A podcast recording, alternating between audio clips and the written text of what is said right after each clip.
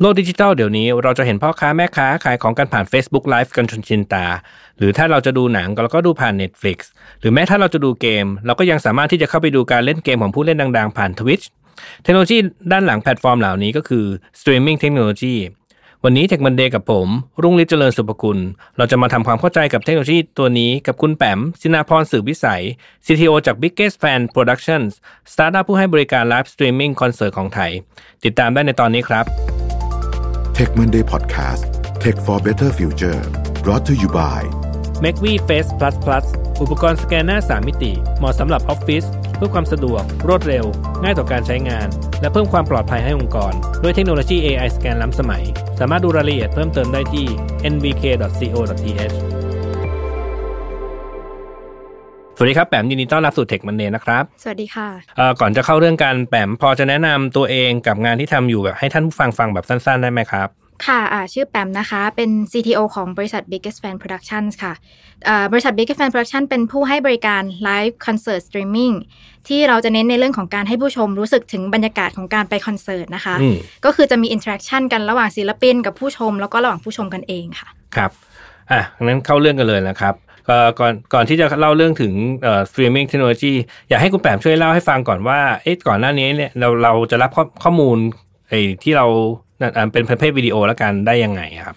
ค่ะ ก็จริง streaming technology เนี่ยมันมีมาตั้งแต่ยุค 90 แล้วอะค่ะ แต่ว่าเมื่อก่อนก็จะเป็นเอ่ออืมเทคโนโลยีที่เป็นกรรมสิทธิ์ของแต่ละบุคคล แต่ละเจ้าไปอะไรเงี้ยแต่ละคนอืมก็ต่างคนต่างท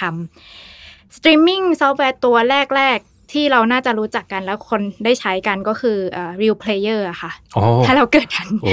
คืออืมนี่คือแบบว่าคำถามเอ้ยคำตอบบอกวัยโอเคใช่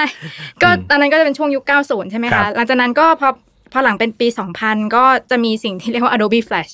นะคะโอ้อันโอนั้นเค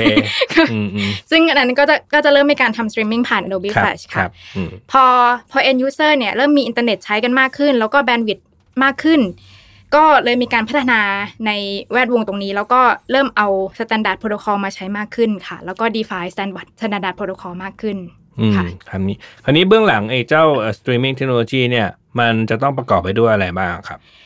ค่ะก็พูดถึงเอ่อ workflow ของการทำงานก่อนก็คืออมเราจะ streaming ได้ตอนเริ่มต้นเนี่ยแล้วคือเรามี source ก่อนครับไม่ว่าจะเป็น source ถ้าเป็น live ก็คือต้องมีกล้องวิดีโออืมมีเอ่อเอ่อไมค์อะไรอย่างนี้นะคะครับหรือว่าถ้าเป็น pre-recorded content อะไรเงี้ยก็ต้องพวกเนี้ยก็คือ raw data อืมเนาะซึ่ง raw data พวกเนี้ยมันก็จะเป็นส่วนใหญ่เราก็จะอัดมาด้วยคุณภาพที่แบบสูงๆเนาะอืมเพื่อให้มันชัด เดี๋ยวถ้าให้ถ้าให้เห็นภาพนึงไอพีเรคคอร์ดเนี่ยถ้าเกิดเทียบกับ แพลตฟอร์มทั่วไปก็จะเป็นพวกบรรดา Netflix เพราะเขาอัดไปเรียบร้อยแล้วใช่ถูกไหมค่ะแต่ถ้าเกิดว่าเป็นสดก็เป็นพวก Facebook Live อะไรอย่างงี้ อะไรประมาณนั้นรับค่ะอืมเสร็จแล้วพอเราจะเริ่มส่ง raw data เนี่ยออกไปผ่าน network หรืออินเทอร์เน็ตเนี้ยครับเราก็จะมีตัวที่เรียกว่า encoder อืมซึ่ง encoder เอาพูดของมันก็จะกลายเป็นอ่า data ที่เป็นอยู่ในฟอร์แมตของ codec อะไรสักอย่างหนึ่งอืมแล้วก็ส่งผ่าน network ออกไป เสร็จแล้วทางฝั่งเซิร์ฟเวอร์ พอรับของเหล่านี้มาส่วนใหญ่ ผู้ให้บริการส่วนใหญ่เขาจะมีสิ่งที่เรียกว่า transcoder ครับเพื่อ multiply ไอ้ codec เหล่านี้หรือ bit rate หรือ resolution ให้มันแบบออกไปในหลาย ๆ รูปแบบอืมเพราะว่าพอจะ stream ออกไปหาคนที่เป็น client แล้วมันมี network หลายรูปแบบมี client หลายตัว มันก็ต้องรองรับเอ่อ data ในหลาย ๆ รูปแบบอะค่ะครับ สุดท้ายก็คืออ่าตัว player ในฝั่ง client อืมก็พอ distribute ผ่าน connection ไปก็ไปถึง player ที่จะเล่น สิ่งของพวกนี้ออกมาที่ต้อง decode data อืมแล้วก็เล่นสิ่งของผู้นี้ออกมา อันนี้คือ workflow หลักๆอืค่ะมเอาเดี๋ยวเดี๋ยวเราย้อนกลับมาทีละสเต็ปกันนิดนึงเผื่อท่านผู้ฟังงงนะครับไอ encoder นี่เราทำไปทำไมนะครับ encoder ก็คือเอ่อเวลาเราส่ง Data ออกไปอืมเราไม่สามารถส่งได้แบบว่ารอ Data มันคงแบบว่ากินแบนด์วิดต์เยอะมากอืมครับเราก็จะเลือกโคเด็กมาอืมที่เหมาะสมกับโคเด็กจริง ๆ มันคือการบีบอัดปะ อ่ามันก็ก็ถือว่าเป็นแปลกาว่ารบีบอัดอย่างนั้นได้ไหมใช่อืมใช่ค่ะ ก็เลือกเลือกสิ่งที่ที่เหมาะกับ tool เราเลือก codec มา แล้วก็ครับใช้ก็คือแปลง Data ออกมาเป็นฟอร์แมตของ codec นั้น แล้วก็ส่งออกไปอืมค่ะครับ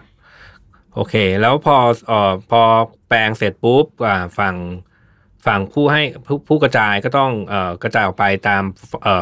เอ่อเทคโนโลยีรูปแบบ pattern ต่างๆ ใช่ไหมใช่ก็คือจะมีหลาย resolution หลาย bit rate เพื่อแล้วแต่ว่า network quality เป็นยังไงด้วยอืมก็คืออย่างเงี้ยะผู้รับเอ่อถ้าอยากจะรับอ่ามันก็เป็นเหตุผมว่าทำไมถ้าเกิดว่าสมมุติเราอยู่ดูทูบดู YouTube เราอยากจะดู 1080p ก็ดูได้ จะดูเจ็ดเจ็ดร้อยยี่สิบ p ก็ดูได้ เพราะใช่ว่ามันมีผ่านไอ้ตัวนี้แหละใช่ไหมค่ะ อืมครับ แล้วหัวใจหลักของการสตรีมมิ่งเนี่ยเออเมื่อกี้เราเราพูดถึงเจ้าตัว codec เนี่ย เออมันอยู่ที่การบีบอัดข้อมูลหรือเปล่าเพื่อทำให้มันข้อมูลมันเล็กลงใช่ไหมอืมคือก็เป็นส่วนส่วนหนึ่งอะค่ะ คือมันเพราะว่าเราต้องส่งของผ่าน network อืมมันก็เลยใช่ถ้ายิ่งมันเออมันสามารถส่งข้อมูลได้เยอะมาก เมื่อเทียบกับปริมาณแพ็กเกจที่เราต้องส่งไปครับอะไรเงี้ยค่ะ มันก็จะดีกว่า แต่ทีนี้มันก็ขึ้นอยู่กับ tool ที่เราต้องใช้ด้วยอืมอะไรเงี้ย หรือว่า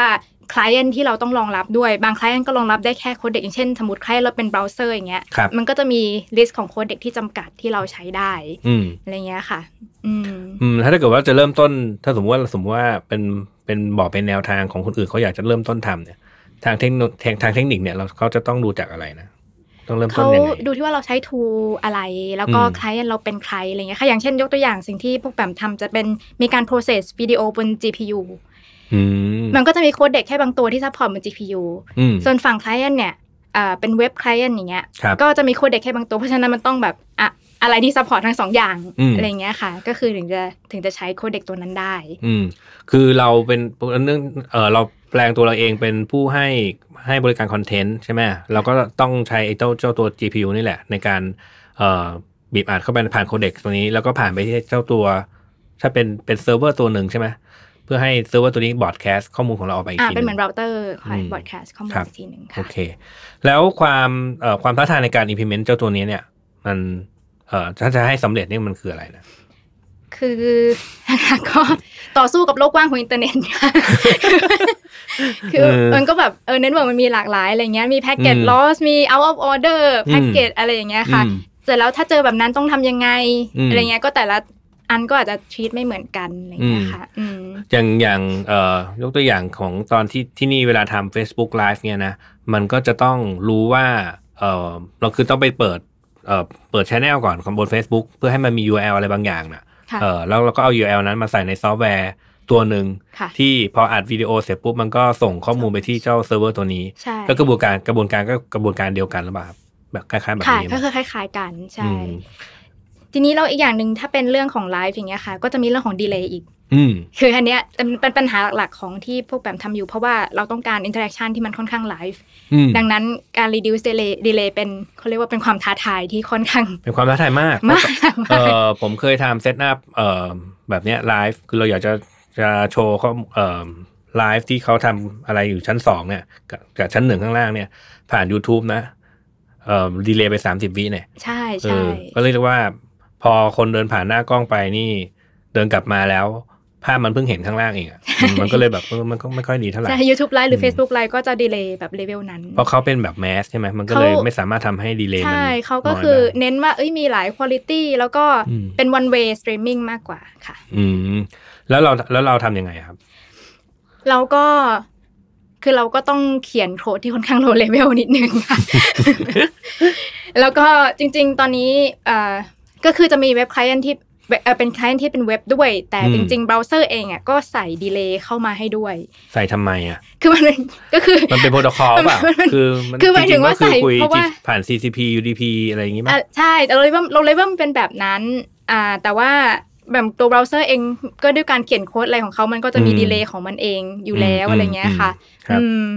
แล้วก็จะต้องแบบอะบางทีอาจจะต้องเขียนคล i e n t ของตัวเอง เพราะว่า เพราะว่าจนเบราว์เซอร์มัน browser จำกัดนี่แหละ ใช่ไหมัน limit ไปแล้วอะไรอย่างเงี้ยค่ะ อ๋อ มันเป็นมาตรฐานแหละถ้าเกิดใช้ Chrome ปุ๊บมันก็จะเช็คที่ความปลอดภัยของที่มาเช็คนู่นเช็คนี่มันก็เลย delay ไปงั้นแหละใช่ไหมค่ะ มันก็จะมีของมันเอง อืมครับใช่อ่าทีนี้ถ้าเกิดว่าเราอยากจะbroadcast บ้างเนี่ย มันจะต้องมีอุปกรณ์อะไรบ้างอะค่ะอืมก็ อ่าก็มีกล้องมีไมค์เนาะแล้วก็คือ ทุกวันนี้เขาก็จะมีพวกซอฟต์แวร์ที่เอาไว้ทำพวกสตรีมมิ่งครับเนี่ยค่ะ ก็คือเขาจะส่งเขาก็ encode นี่แหละอืมไอ้ตรง encode แล้วก็ส่ง Data ออกไป เป็นในรูปแบบที่พวก streaming server เขาจะรับได้อะไรเงี้ยค่ะอืมอืมก็ครับจะที่เคยได้ยินเขาใช้กันเยอะก็ OBS streaming อืมซอฟต์แวร์อะไรเงี้ยค่ะอืมอืมเอ๊ะแล้วเอ่ออันนี้อะถามเอ่อเป็นความรู้นิดหนึ่งครับไอ้ไอ้เวลาเราคิดว่าอยากจะทำสตรีมมิ่งเนี่ยเอ่อเทคนิคในการทำเนี่ย เดี๋ยวนี้เราต้องไปจับ แบบโลเลเวลขนาดไหน เมื่อกี้แปมบอกว่าแปมทำโลเลเวลเราต้องทำถึงขั้นที่จัดการ packet ผ่าน TCP UDP อะไรอย่างนี้เลยป่ะจัดการใช่ ก็คือเขียน packet ลงไปบนเอ่อคือจะจริงๆ packet เนี่ยอยู่บนอ่าแปมใช้โปรโตคอลที่ชื่อว่าอ่า real time transport protocol อืมซึ่งแบบค่อนข้างแบบ low level นิดนึง แล้วก็เขียน packet ของอันนั้นเอง แล้วก็อืมมีทั้ง support ทั้ง UDP แล้วก็ TCP ค่ะ อ๋อขยายความไอ้เจ้า real time transport protocol เลยนะมันมันมันเป็นยังไง คือผมตอนสมัยเรียนเน็ตเวิร์กแบบสมัยเรียนนะมันมีมีแค่ 2 อย่างเท่านั้นแหละ มีแค่ TCP คือ connect กันเชื่อมต่อกันแน่ๆ กับอ่า UDP คือ broadcast อ่าอ่าคราวนี้ไอ้เจ้าตัวนี้มันเป็นยังไงนะ มันก็มันก็คือเป็นอีกเลเวลเหนืออัน U- UDP หรือ TCP ขึ้นมาก็คือใช้ 2 ตัวนี้ใช้อืมเออคือก็คืออยู่บน UDP หรือม TCP ก็ได้อืมอย่างเงี้ยค่ะอืมแล้วก็เป็นก็คือเขาถ้าก็คือจะมี define ไว้ว่าแพ็กเกจต้องหน้าตาเป็นยังไงบิตไหนเป็นยังไงอะไรอย่างเงี้ยค่ะอืมครับเออแล้วก็แค่ต้องเขียน Data ไปตามนั้นให้ส่งออกไปอืมค่ะ แต่ว่าจริง ๆ หลาย ๆ เจ้าเขาก็จะมีเทคโนโลยีที่ high level กว่านั้นหน่อยครับเขาเรียกว่าเอ่ออย่างเดี๋ยวนี้เขาจะมีการส่งผ่าน HTTP ก็ถ้าเกิด ไป search เรื่องสตรีมมิ่งก็จะเห็นคำว่า HLS หรือว่าอืม HTTP Live Streaming Server อะไรอย่างเงี้ยค่ะ อ๋อ คือใช้อ่าโปรโตคอล HTTP ในการใช่ส่งส่งผ่านบน streaming HTTP อืมใช่ ก็มีแบบนั้นด้วยอะไรอย่างเงี้ยค่ะอืมแล้วเอ่อทีนี้ถ้าเกิดว่าทำแบบนั้นได้เนี่ยก็มันก็ง่ายสิมันไม่หมายความว่าใช้การ target ไปที่เว็บเบราว์เซอร์เป็นหลัก จริง ๆ ถ้าเราไม่สนใจเรื่อง delay แบบนั้นเลยก็ง่ายค่ะ คือ HLS เองก็จะ add delay เข้าไปอีก อืม เลเยอร์หนึ่งอืมอะไรเพราะมันเงี้ยเพราะมันใช้ HTTP ถูกไหมอ่าอืแล้วก็มีโปรโตคอลอีกแบบมันเป็นหลาย layer นะคะอืมอืมครับ ทีนี้อนาคตของสตรีมมิ่งเนี่ย ในมุมมองของคุณแปมเนี่ยคิดว่าจะเป็นยังไงต่อครับ ก็ตอนนี้เราก็ค่อนข้างจะเห็นว่ามี streaming war กันเนอะอย่าง Netflix Disney Plus Amazon Prime หรืออะไรอืมเงี้ยใครๆก็สตรีมมิ่งกันหมดเลย ใช่ แล้วอืมฝั่ง con- user content ก็มี YouTube Live Facebook Live Twitch อะไรอย่างเงี้ยค่ะอืมแปมคิดว่าแล้วก็เดี๋ยวนี้โปรโตคอลมันก็เริ่มเข้าถึงง่ายขึ้น อย่างบนเบราว์เซอร์ก็มีโปรโตเว็บ RTC ครับที่ค่อนข้างเขียนโค้ดด้วยง่ายอืมถ้าเราอยากเขียนซอฟต์แวร์สตรีมมิ่งเองเว็บนี่ย RTC มันเอาไว้สำหรับเอ่อทำวิดีโอคอนเฟอเรนซ์ป่ะ ใช่แต่มันมันใช้ด้วยกันเหมือนแบบมันอ๋โอ overlap กันค่ะอ๋ออ๋ออืมครับถ้าจะถ้าจะ stream ออกมาที่เอ่อเบราว์เซอร์มันก็จะเป็นเว็บ RTC อืมค่ะครับอืมก็ ก็ค่อนข้างเข้าถึงง่าย แบบคิดว่ามันน่าจะมีการพัฒนาต่อไปอีก ให้คนอืมได้ใช้เทคโนโลยีนี้มากขึ้นค่ะอืมเดี๋ยวนี้ผมได้ยินว่าเอ่อแม้กระทั่งการเล่นเกมเนี่ย เดี๋ยวนี้เขาเขาไม่ได้เล่นเกมแล้วเอาวิดีโอมาเอ่อส่งมาให้ดูแล้วนะ คือคือเขาจะให้ผู้เล่นเล่นเสร็จปุ๊บส่ง command ในการเลี้ยวซ้ายเลี้ยวขวาเนี่ย แล้วเขาไปประมวลผลที่เซิร์ฟเวอร์ข้างฝั่งฝั่งเซิร์ฟเวอร์นั่นแหละอ่าแล้วเซิร์ฟเวอร์ถึงค่อยส่งภาพกลับมาให้เราอ่า เออเราไม่ได้ control ตัวเกมเองแล้วอะมันผ่านสตรีมมิ่งไปหมดแล้วอ่าแบบเข้าใจว่ามันก็เดี๋ยวจะเป็นเทคโนโลยีที่เนี่ย overlap กับพวกนี้แหละอืมอืมทีนี้ถ้าเกิดว่าพูดถึงสตรีมมิ่งเนี่ยเอ่อนอกเรื่องนิดหนึ่งก็คือ มันน่าจะทำให้ดัง ๆ ก็น่าจะเป็นซีรีส์ที่ชื่อว่า Silicon Valley อันนี้อ๋ออัอันนี้นี่คือนี่คือเอ่อสตรีมมิ่งเลยป่ะ นี่คือสิ่งที่หัวใจหลักที่ที่แปมพยายามจะทำด้วยจริง ๆ เลยหรือเปล่ะ คือพวกเราต้องแต่ไม่ได้เคยดูอะซีไม่เครียส์คอนดูเวอร์เหรเลอยเพราะว่ามันหามันหาดูยากผมอยากดูมากแต่มันหาดูยากอืมอืมอืมก็ แต่แบบแบบก็เลยไม่แน่ใจว่าจริงๆข้างในนั้นเขาเป็นยังไงอะไรเงี้ยค่ะอ่าครับอืมอืมแต่ความตั้งใจคือจริงๆมันเริ่มมาจากตอนช่วงโควิดนี่แหละอืมที่เราเจอกันได้ยากอืมๆอะไรเงี้ยแล้วก็แบบคิดว่า streaming technology มันก็เลยเข้ามาตรงนี้ อย่างอืมพวกซูมพวกอะไรเงี้ยจริงๆมัน overlap กันอืมอืมจริงๆไม่มีโควิดไอ้พวกนี้ก็ก็อยู่ของมันแต่ว่าไม่ดังเท่าไหร่หรอกใช่อืมแต่พอพอมีโควิดปุ๊บก็ดัง มันมันปรี้ยงเพิ่มป้างลย opportunity อืมขึ้นมาอืแล้วก็ใช่ แบบคิดว่ามันคนเห็น opportunity แล้วคิดว่ามันทำอะไรต่อไปได้อีกมันไม่ใช่แค่แบบพอโควิดหายแล้วมันก็จบอะไรอย่างเงี้ยค่ะ อืมอืมมันทำให้เราแบบอยู่ใกล้กันมากขึ้นได้มากขึ้นทั้งที่เราอยู่คนละที่อะไรอย่างเงี้ยอืมอืมครับ อืมอืมก็น่าจะเป็นเทคโนโลยีตัวหนึ่งที่น่าจับตามองในอนาคตเนาะเพราะว่ามันทำอะไรได้มากกว่าแค่วิดีโอเนาะมันทำอะไรได้เยอะกว่าใช่นั้นจริงเนอะๆทำได้ละเอียดกว่านี้อืมค่ะอะคราวนี้ถ้าก่อนจากการเนี่ยเอ่อแปมอยากจะมีอะไรเอ่อฝากให้ท่านผู้ฟังไหมก็แปมคิดว่า พวก streaming technology เนี่ยตอนนี้มันเข้ามาอยู่ในชีวิตเราแบบค่อนข้างเยอะแล้วแหละอืมอืมแบใช่บคิดว่าเป็นเทคโนโลยีที่น่าสนใจ แล้วคิดว่าน่าจะพัฒนาต่อไปได้อีก ก็อยากเห็นไอเดียของหลาย ๆ คนเพราะเดี๋ยวนี้โปรโตคอลหรือว่าเทคโนโลยีเข้าเข้าถึงได้ง่ายขึ้นอืมครับก็น่าจะมีไอเดียที่หลากหลายมากอืมขึ้นนะคะ แล้วก็ก็จะฝาก Biggest Fan Production เดี๋ยวก็จะมีโอเคคอนเสิร์ตก็อยากให้ให้ทุกคนแบบว่าเออได้ติดตามผ่านติดตามแพลตฟอร์มกันนี้ค่ะอืมนะครับ โอเค ก็ดูเป็นแพลตฟอร์มที่น่าสนใจดีนะ เพราะจริง ๆ แล้วเราเห็นเอ่อรูปแบบของการให้บริการแบบนี้ในต่างประเทศซะเยอะ เมืองไทยยังไม่ค่อยมีค่ะเนาะอืมก็จะเป็นอะไรที่แปลกใหม่ค่ะนะครับโอเค งั้นก็ขอบคุณทุกท่านที่ติดตามนะครับ จนกว่าจะพบกันใหม่ สวัสดีครับ ธุรกิจอีคอมเมิร์ซเป็นธุรกิจที่เราจำเป็นต้องเข้าใจลูกค้าให้มากที่สุด นี่เป็นเหตุผลที่ผมพัฒนา 198 beauty com เพื่อทำให้ลูกค้าของเราได้สิ่งที่ตัวเขาต้องการจริง ๆ เราอยากจะช่วยให้ลูกค้าเลือกผลิตภัณฑ์ที่เหมาะสมกับตัวเขาเอง ด้วยการใช้ Data และความเชี่ยวชาญในตลาด Health and Beauty ของเรา แต่ทีมเรายังต้องการคนมาช่วยในการพัฒนาสิ่งใหม่ๆ ไปด้วยกัน ถ้าคุณเป็นนักพัฒนาที่สนใจโลกของอีคอมเมิร์ซแล้วก็ ผมกำลังมองหา